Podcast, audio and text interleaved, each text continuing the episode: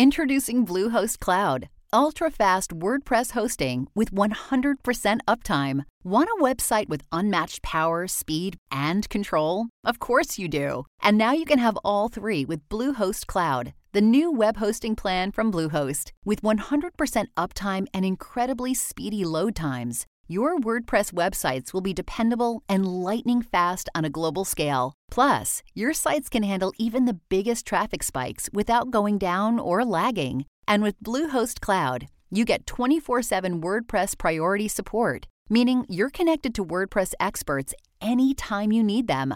Not to mention, you automatically get daily backups and world class security. So, what are you waiting for? Get Bluehost Cloud today by visiting Bluehost.com. That's Bluehost.com. This is Open to Debate. I'm John Donvan.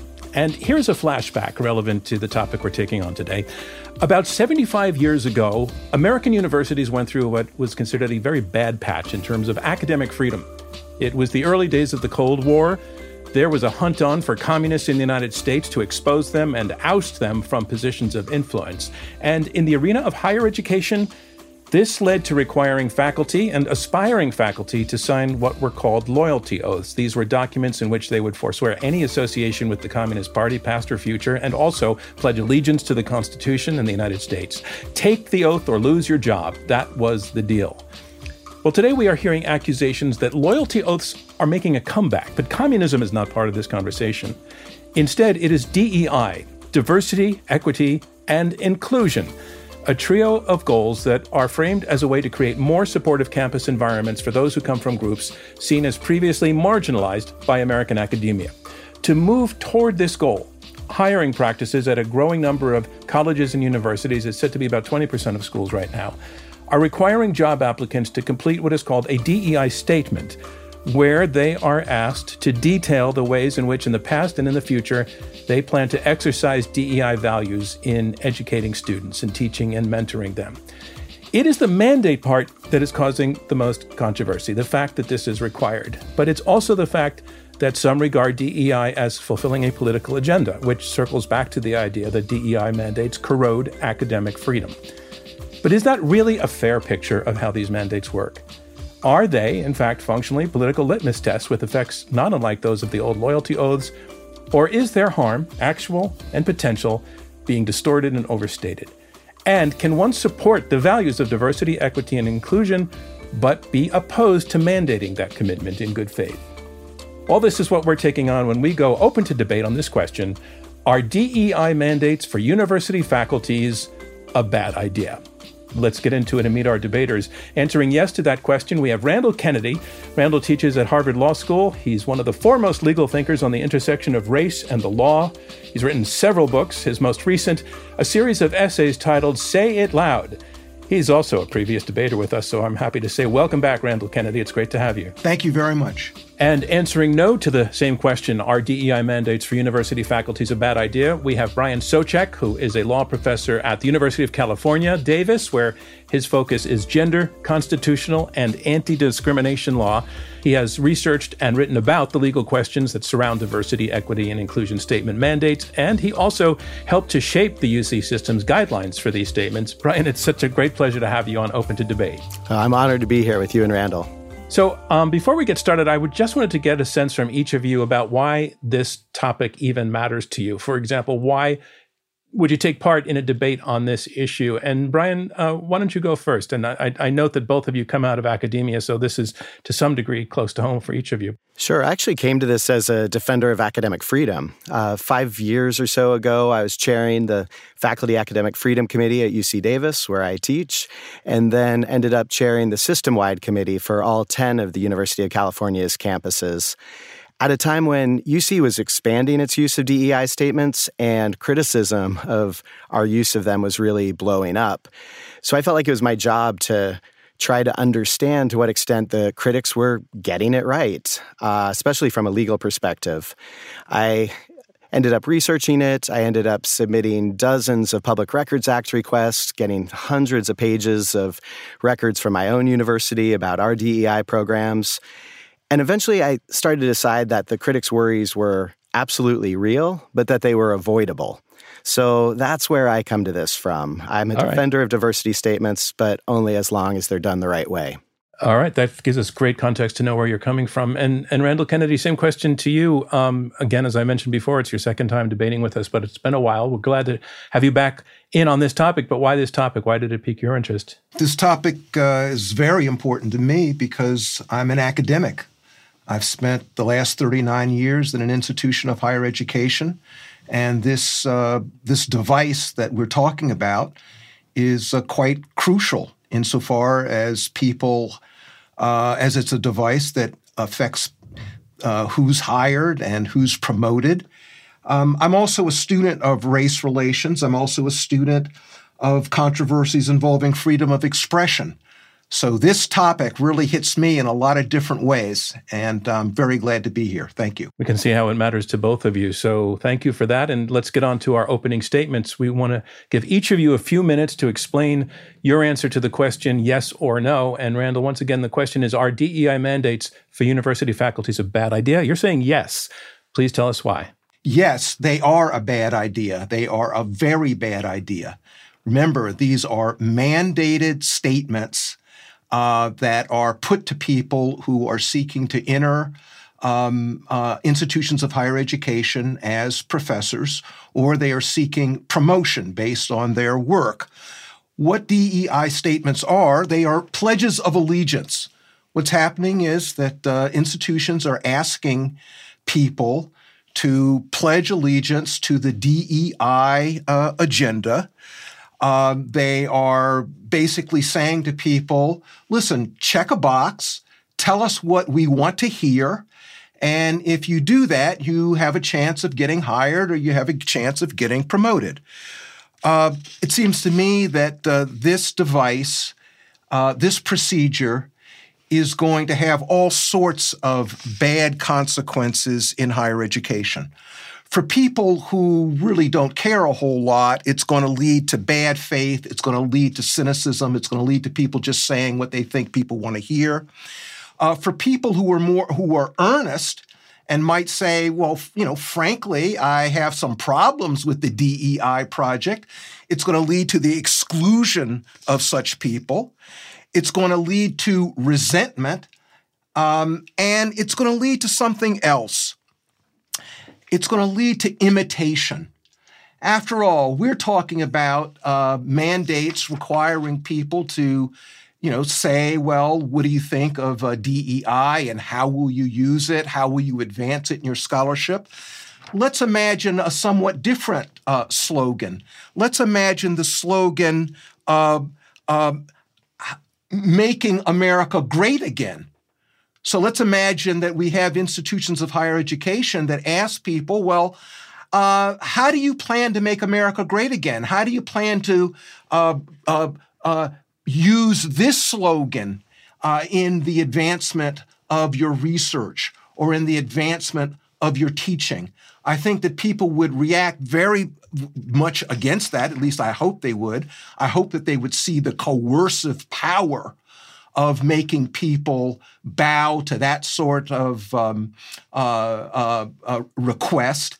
And I hope that people will see the coercive power of these uh, mandatory uh, DEI statements. Thanks very much, Randall Kennedy. And now we have a response in the form of the question being answered no by Brian Soucek. Brian, it's your turn. Why are you a no on this question?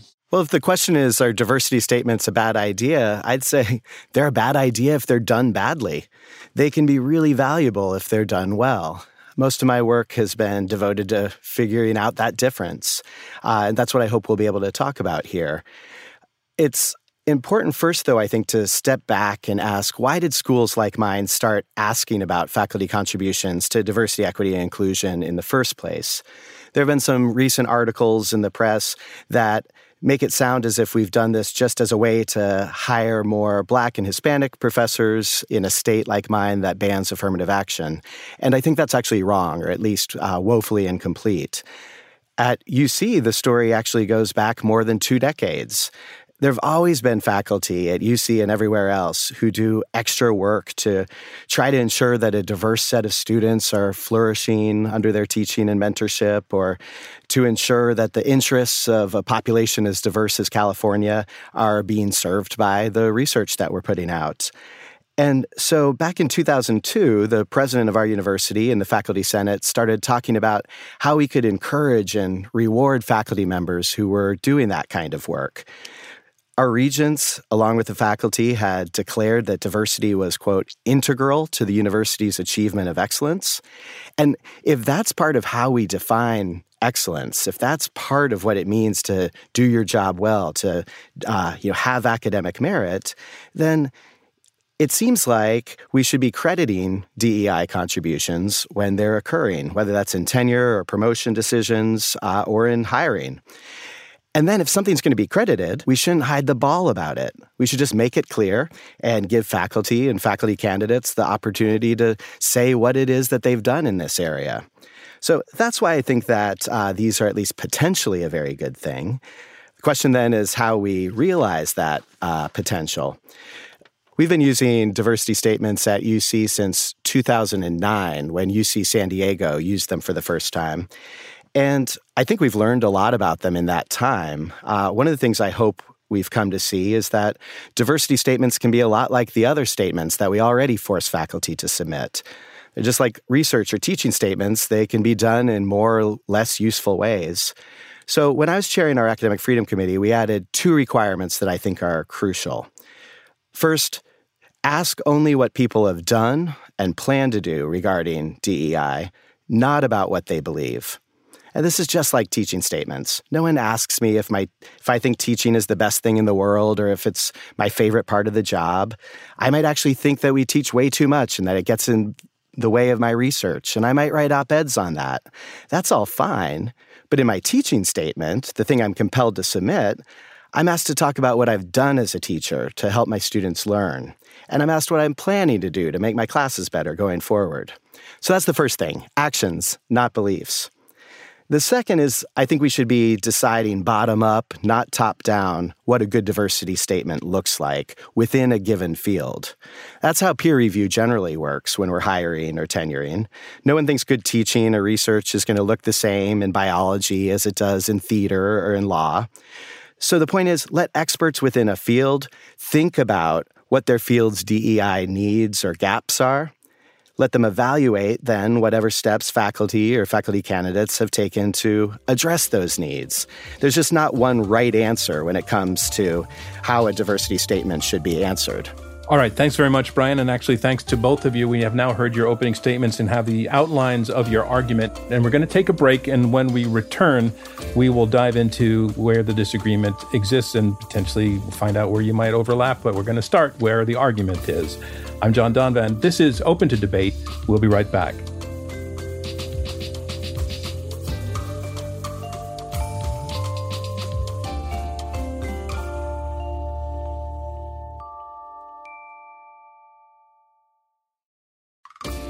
Welcome back to Open to Debate. I'm John Donvan. We are debating the question Are DEI mandates for university faculties a bad idea?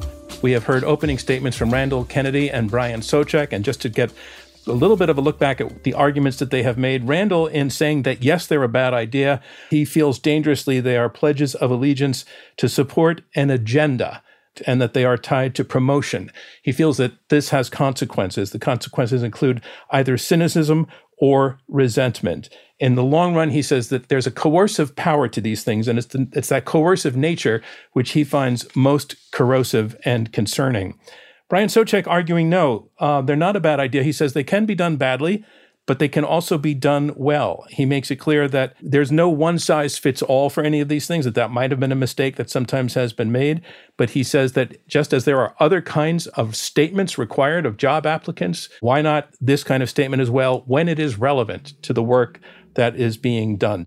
Randall, I want I want to ask you to take on Brian's point that we're already in a world where, as he said, applicants for jobs have to make certain kinds of statements. They are required. And that this should not be considered as really very different in that way. Two things. Number one, do note that in uh, Brian's remarks, he talked about people being rewarded for doing DEI work. But of course, what we are debating is mandated DEI statements. That's point one. Point two, on the issue of um, what's wrong with this as opposed to other sorts of statements, other sorts of statements go directly to the expertise of the uh, person that is being considered. They're asked about what they do.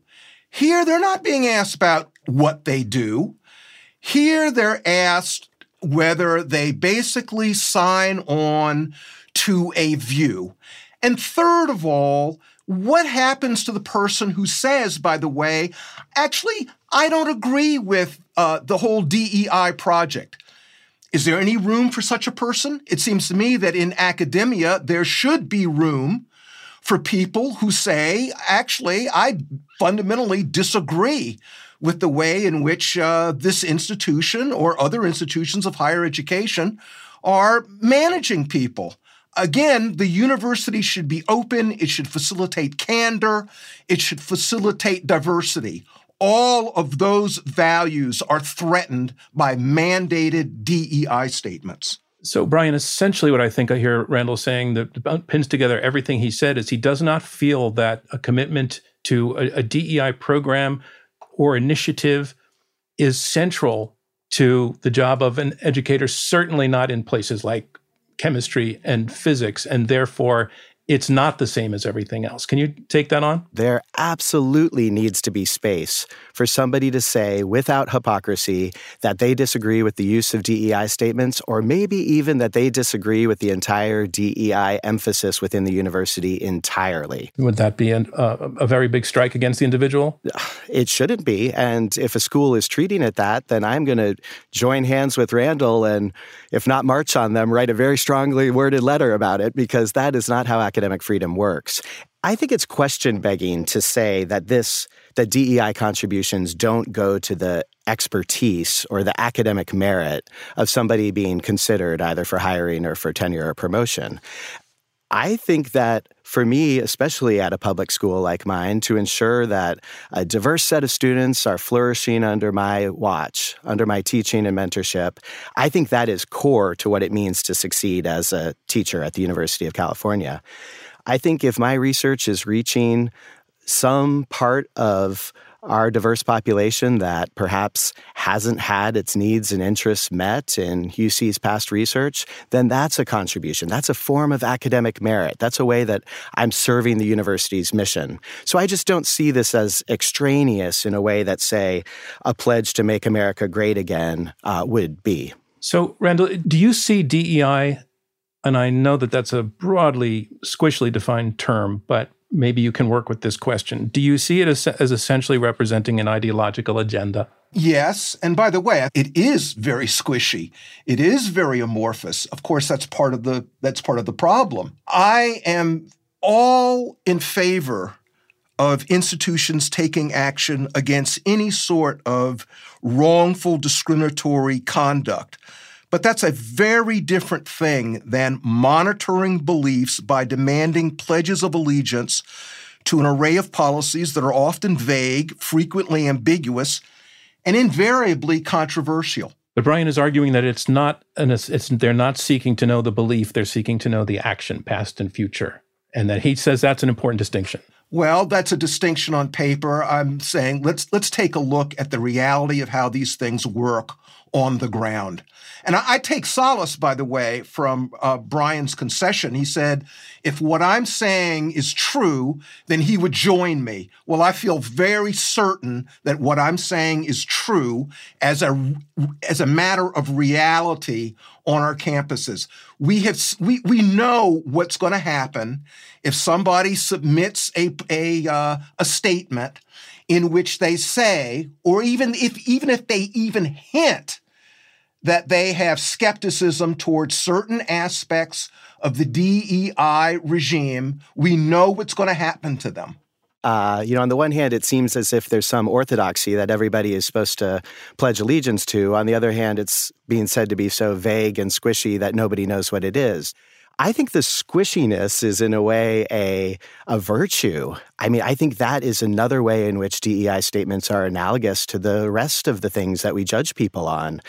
I don't know why Harvard Law School didn't hire me when I was on the job market. There was discretion on the part of the hirers, and we're used to that. And the way that we the reason for that is because we don't want the university top down to be dictating who Harvard Law School should hire. We want the disciplinary experts at that school in that field to be deciding what would be the biggest contribution. That's what academic freedom means, that you're judged by your academic peers, not by administrators or you know, some outside concern.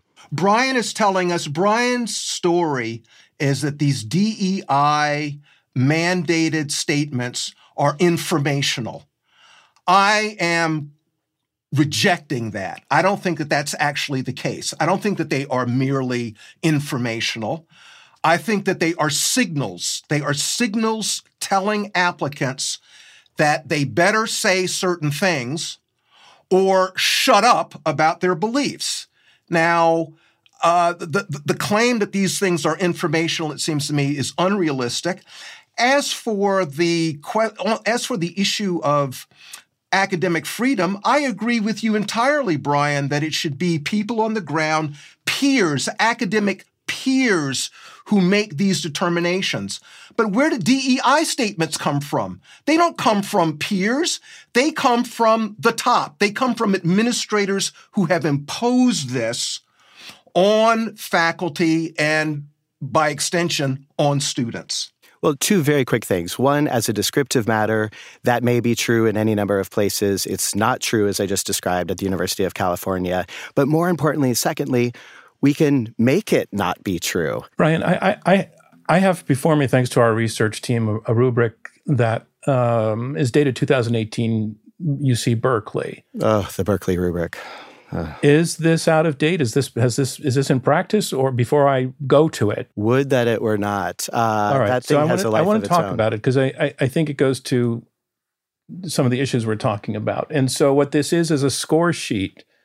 Uh, it's a guide to how to score an applicant for a job in the area of DEI. There's the, the category of how much does this person know about DEI and they get one to two points if they have expressed i'm quoting now little expressed knowledge of or experience with dimensions of diversity that result from different identities and then the top score in this category of knowledge of dei you get four to five points clear knowledge about you know a person who has a far more sophisticated grasp of what uh, the DEI mission is.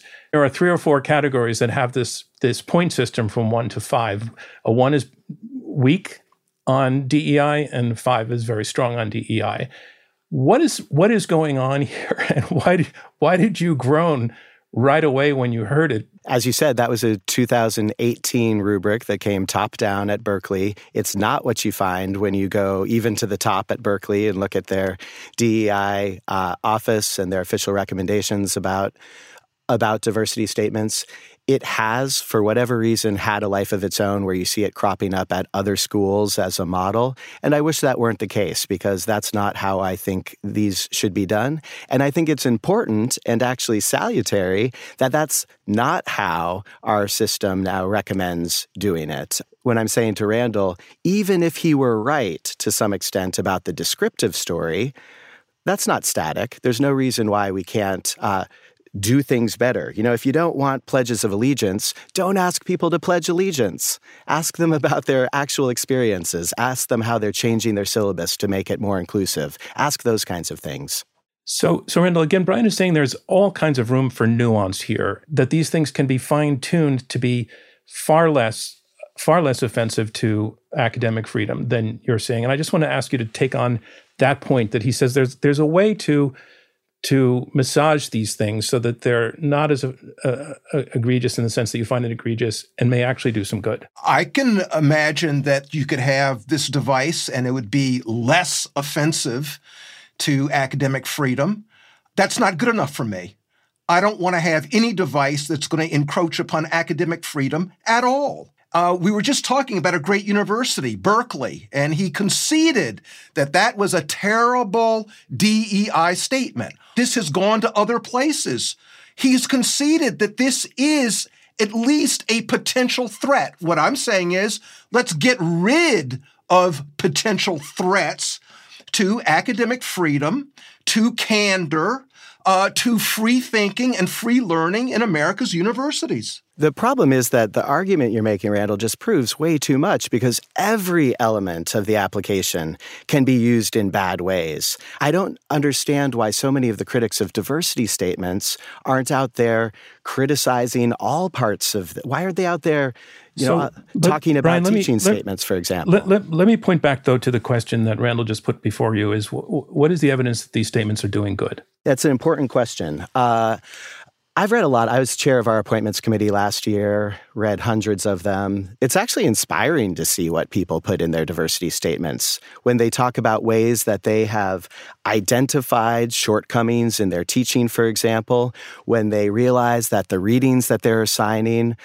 basically out of not out of ill will, but just out of inertia that they haven't diversified the set of examples they're using, the type of cases they're assigning. Because they have this nudge, they know that they're going to be asked about it. Does it force them to do any particular intervention? No. Does it push them to be thoughtful about whether they're reaching a diverse set of students and whether they're taking DEI, DEI values into account when they think about how they want to teach their class? Yeah, I really think it does that. I think of myself as a person being in favor of racial justice, militantly in favor of racial justice. I would absolutely, if I applied to some place now and they asked me the sorts of things that are that people are being asked at the entry level and for purposes of promotion, I would on principle reject answering I think that this is a major violation. It is coercion in soft gloves. That's what we are facing here. So, Brian, take take on the the mandate piece of this. Why should it be mandatory? I don't think the mandatory nature of it actually plays much a role at all. So, but that, but that's, but that's the main, that's the main uh, point of uh, of offense that's taken by the other side. Well, perhaps. I, but hear me out. But it's not if, perhaps. I, I, have to push you on that. That's that's why there's a debate here. I think is primarily because of the requirement, and it's it's the heart of Randall's argument. So, tell me what the difference is between saying in your mandatory statement saying zero contributions during this during the review period as some might say if they didn't publish anything during that during that period versus having an optional statement that they just don't file that they decide not to submit.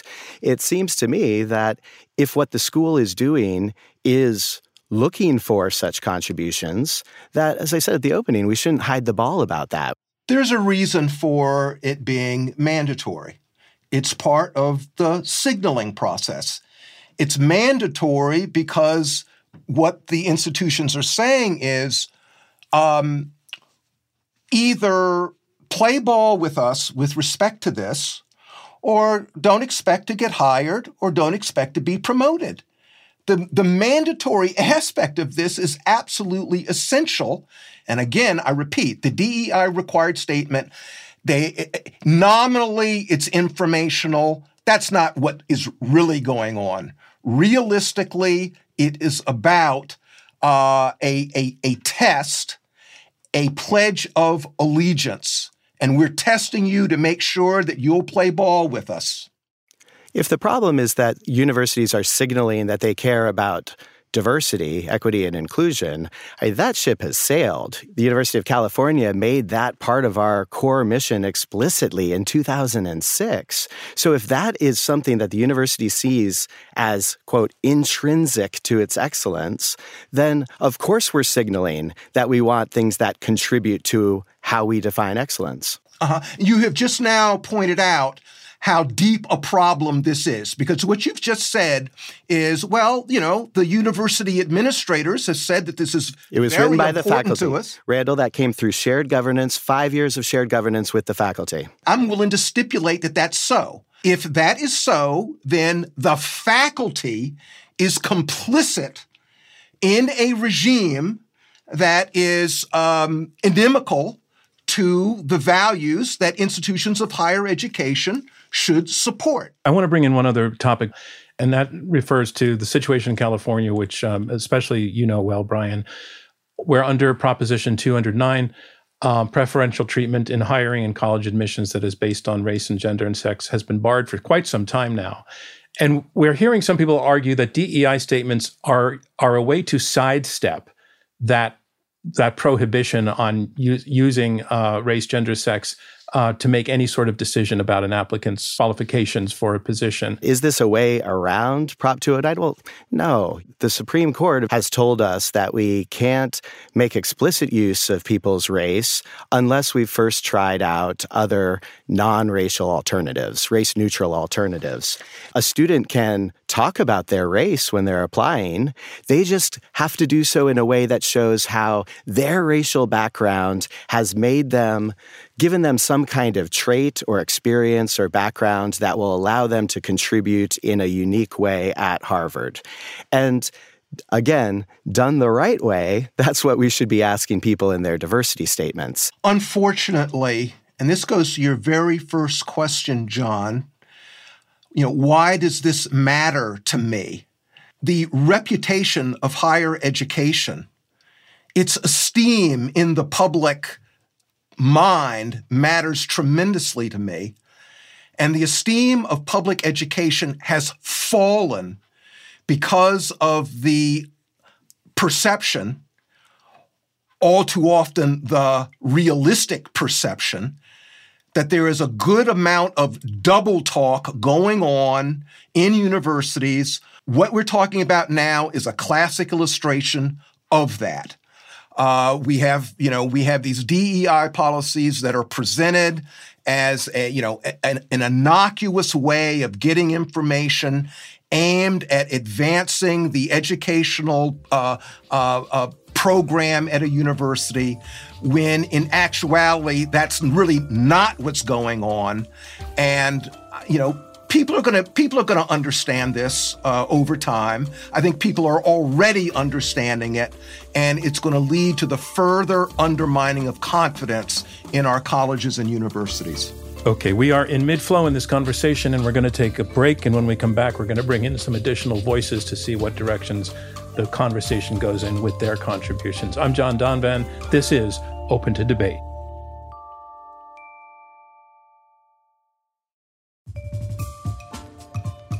Welcome back to Open to Debate. I'm John Donvan. I'm joined by Randall Kennedy and Brian Soucek to debate this question Are DEI mandates for university faculties a bad idea? And what we like to do at this point in the program is bring in some journalists who have been thinking and writing about these questions and can bring us some insights in the way they put a question to each of our debaters.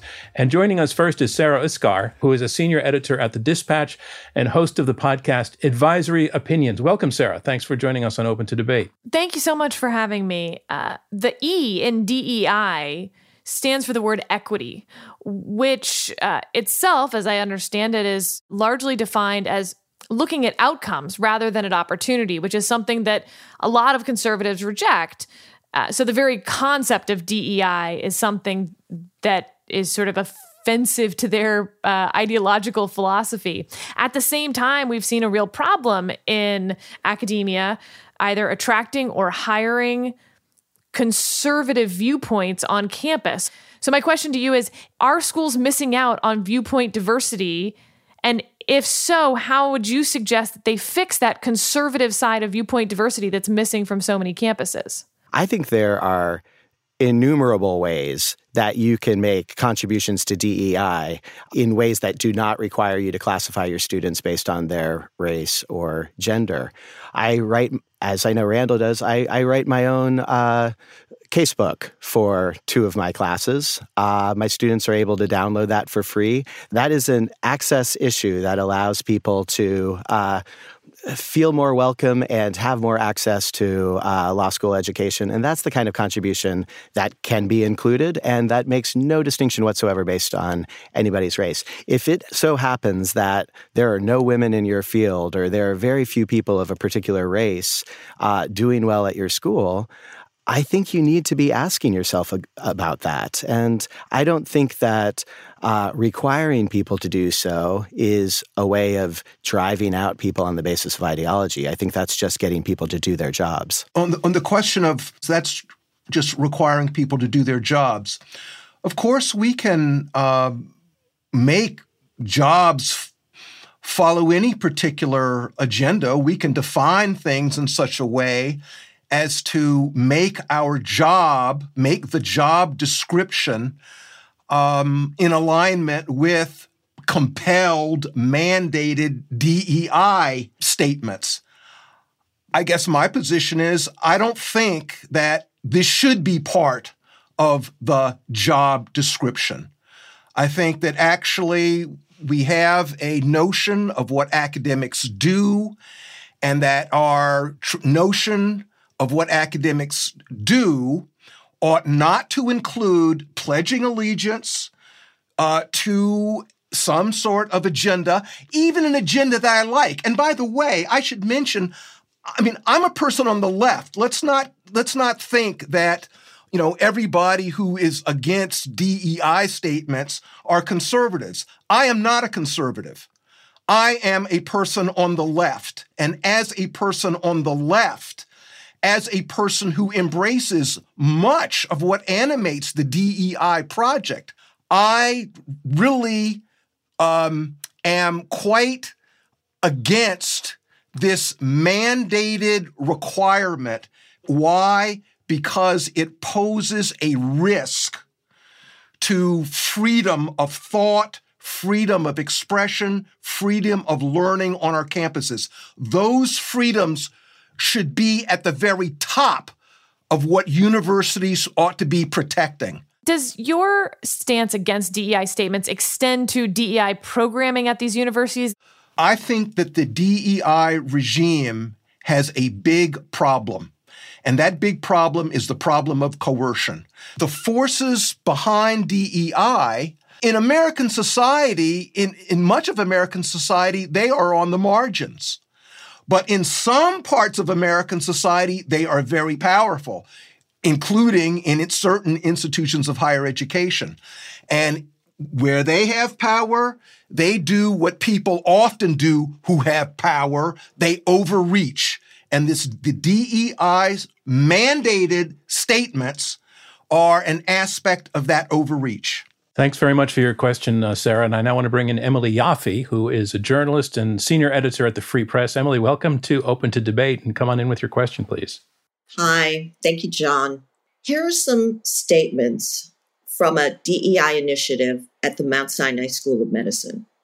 There is no priority in medical education that is more important than addressing and eliminating racism and bias. And Someone's lived experience of racism and bias is all we need to know about its impact on them, whether intended or not. Finally, leaders from the Association of American Medical Colleges recently proclaimed that DEI, quote, deserves just as much attention from learners and educators at every stage of their careers as the latest scientific breakthroughs. My question is when DEI is declared central to a university's mission, on par or more important than the expansion and dissemination of knowledge, does a culture of mistrust and ill will and of reporting violation to the DEI authorities arise?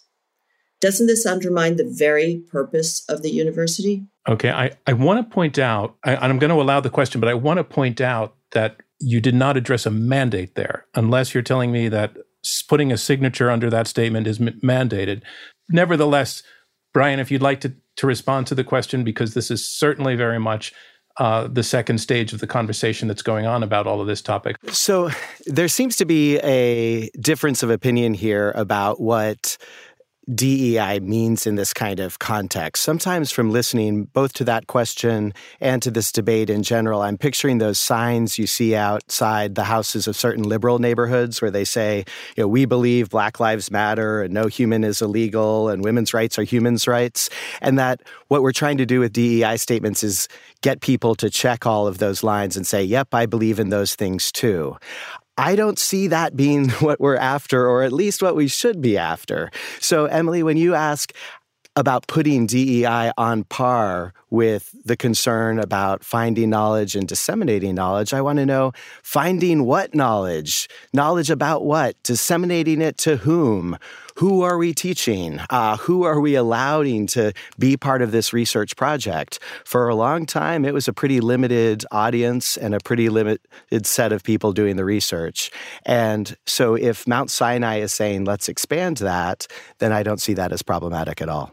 Thank you, Emily Yoffe, for, for joining us on Open to Debate. And next, I'd like to bring in Ryan Quinn. Ryan is a reporter at Inside Higher Ed who focuses on faculty issues. Ryan, the floor is yours. Thanks for joining us. This may be a question for Professor Soucek, but how do you defend requiring prospective or current faculty members to sign or write specifically DEI statements as part of hiring or promotion evaluations when there are so many other types of possibly valuable statements?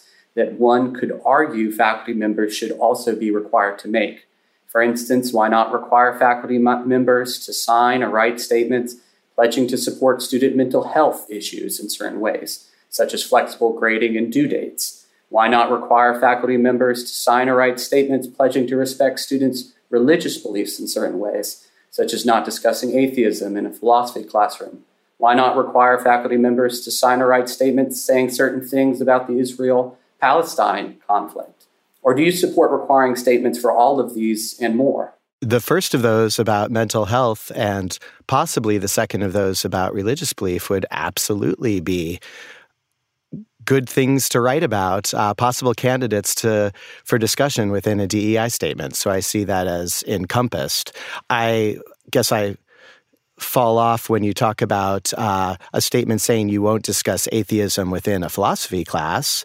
Uh, I don't see that as a contribution to diversity, equity, and inclusion at all. But of course, I would leave it to the disciplinary experts within that field to decide whether that's true. Uh, the the last of the example, a pledge not to talk about the Israeli Palestine conflict, uh, seems simply like a, a violation of academic freedom. Okay, Ryan, thank you very much for your question. I want to ask one last question to each of you that is based on on some of your writing, Brian, that I found very interesting. So earlier in the program, you said it, wouldn't make sense. Uh, it wouldn't make educational academic sense to require a um, a pledge to make America great again, a slogan such as that.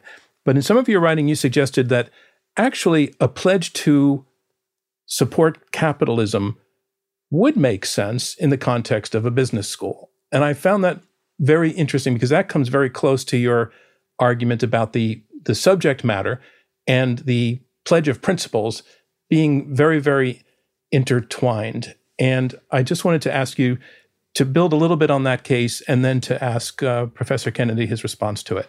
Sure. Thanks, John. It's not within the context of a business school. It's in the context of hiring somebody to run the entrepreneurship program at the business school. I'm sorry. Thanks for the specification. No, not at all. So, in the same way that when my or Randall's law school hires the director of our asylum clinic, I think uh, views on asylum become fair game in a way that they are absolutely not in our general hiring within the law school, much less within the chemistry department or anywhere else in the university.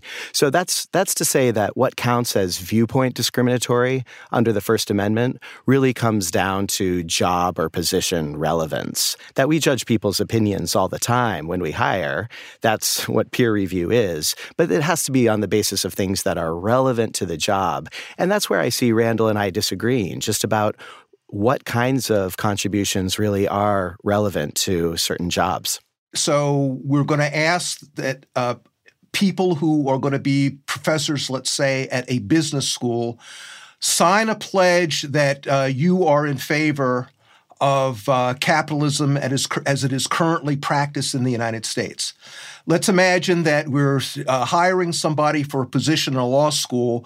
Maybe you're going to teach contracts, maybe you're going to teach torts, but oh, but we want to know about where you stand with respect to immigration. We could go on and on and on with all sorts of questions. Where you where, where do you stand with respect to abortion? I know that um, uh, this position is a position for uh, a physics instructor, but we want to know where you stand with respect to abortion. You can see how this would play out out and again think about how are you going to make America great again? And by the way, this is this is not some sort of hypothetical coming from an, an overheated imagination.